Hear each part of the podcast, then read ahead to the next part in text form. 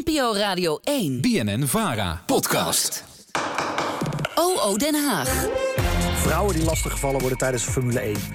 Denigrerende leuzen over vrouwen die sperma-emmers zijn bij het Amsterdamse studentenkoor. Of verhalen rondom The Voice. Seksueel grensoverschrijdend gedrag is een hardnekkig probleem en dat maakt de oplossing niet eenvoudig. Toch doet Mariette Hamer als regeringscommissaris seksueel grensoverschrijdend gedrag en seksueel geweld er alles aan. Gisteren had ze een gesprek in de Tweede Kamer over een nieuw actieplan. Mevrouw Hamer, goedemiddag.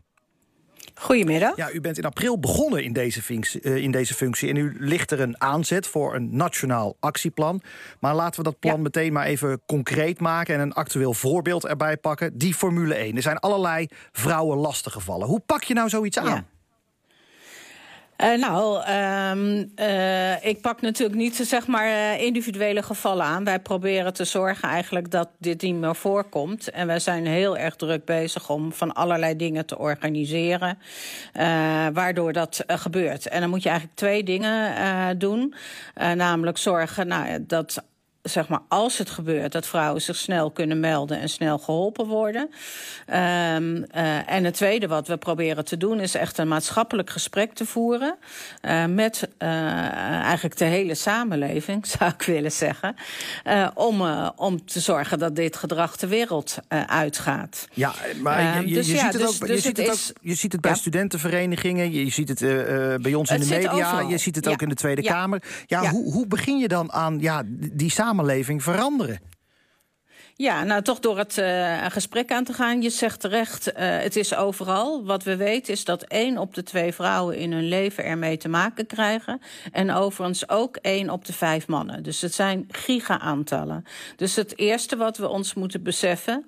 Uh, is dat het niet een klein probleempje is en een incident. Hè, want dat lijkt vaak zo. Dan is het daar, dan is het daar. Oh, het zal wel alleen daar voorkomen. Nee, het komt overal voor. Dus dat het bij Formule 1 voorkwam, is niet zo gek. Alleen we willen dat het stopt. Uh, en daarvoor is het heel erg belangrijk, en daar hebben we het in de Kamer gisteren ook over gehad, dat we elkaar gaan aanspreken uh, op het gedrag. Want vaak begint het met een grap, of het begint met even aan je zitten, of nou ja, et cetera.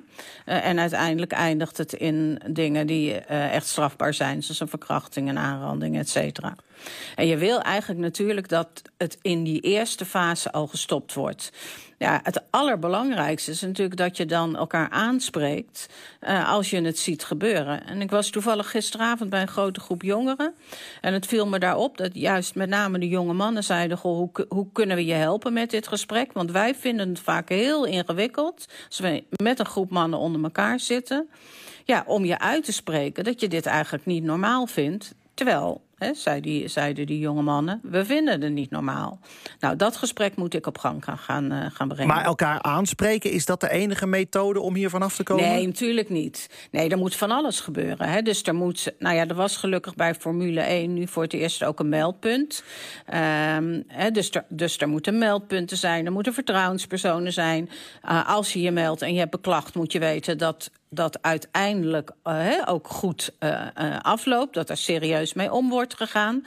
He, dat helpt degene die het overkomt, maar het helpt ook, het is ook preventief, omdat dan de potentiële daders denken, nou kijk, we link uit om dat te gaan doen. He, dus er moet heel veel tegelijk Maar zit het ook in opvoeding, gebeuren? zit het ook in opleiding, zit het Zeker. daar ook, zit het op de Zeker. werkvloer? Ja. Ja, hoe, hoe krijgen we dat, dat ja. allemaal in beweging? Ja, dus ja, dus wat ik aan het doen ben, is zeg maar met heel veel mensen aan het kijken hoe zij op hun plek, hè, dus dat kan in de bedrijven, in de scholen, nou overal de sportverenigingen.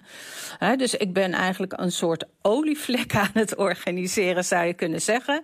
Uh, wat dat zeg maar al die dingen, hè, dus zowel de preventieve maatregelen als zeg maar het klachtensysteem, als het gesprek erover, uh, dat dat op gang komt. Ja, en, en mensen kunnen u ook benaderen met met, uh, met hun verhaal. Is dat ook al gebeurd? Ja, Jazeker. Ik ben uh, veel, uh, uh, veel benaderd door eigenlijk allerlei mensen. ook door zeg maar ex-slachtoffers of melders. Niet iedereen wil zich een slachtoffer noemen. die ervaringen hebben gedeeld. Daar leren wij van. Van hoe kan je er nou het beste mee omgaan? Of wat kan je doen om zeg maar dat gesprek op gang te brengen? Maar wat ook wel eens frustrerend is, is dat ik dan mensen aan de telefoon krijg. Ja, die eigenlijk al bij tig instanties zijn geweest. En overal vastlopen. Um, en ja, dat, dus je merkt ook in het systeem dat we nog goed moeten nadenken over hoe zorg je nou dat iemand tijdig, hè, die het is overkomen, de goede hulp krijgt. De goede hulp krijgt en ook dus blijkbaar de, de, juiste hulp, maar ook, ook echt gehoord wordt.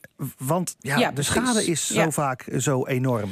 Nou, dat is eigenlijk wat mij zeg maar sinds april, dus ik wist er best wel veel van, maar het, ja, het komt toch natuurlijk ontzettend indringend binnen als je ja, van, van mensen hoort hoe lang zij zeg maar, met, uh, ja, met de gevolgen daarvan uh, rondlopen. En dat realiseren we ons veel te weinig. Hè. Dat was ook zeg maar, mijn ergernis tussen aanhalingstekens bij de hele uitzending van Johan Derksen. Dat er zo gemakkelijk wordt gedaan over iemand die het is overkomen. Ja, ja het, het, het, de mensen hebben er soms hun hele leven last van. En als er dan weer al die incidenten boven komen, ja, dan voelt men het eigenlijk alsof het gisteren is gebeurd. Ja, nu loopt u zelf ook al heel lang mee in de politiek. Sinds 1984 heeft u zelf ooit uh, seksueel grensoverschrijdend gedrag meegemaakt?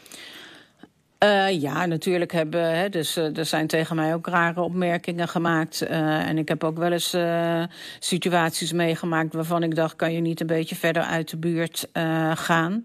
Ik ben gelukkig zelf nooit slachtoffer van een ernstig geval geweest. En daar prijs ik mij gelukkig om.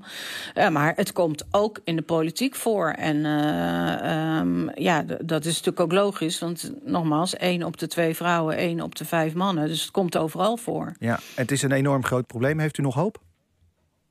Ja, zeker. Want wat ik uh, dus gisteravond bij, uh, bij, ik vertelde net, hè, ik was bij de jongeren, uh, echt ook hoor dat heel veel van die jonge mannen met name zeggen van ik wil er iets aan doen. En ik word ook heel veel, ik word veel gebeld, maar ook veel, zeg maar, door bazen van bedrijven of, of van sportverenigingen.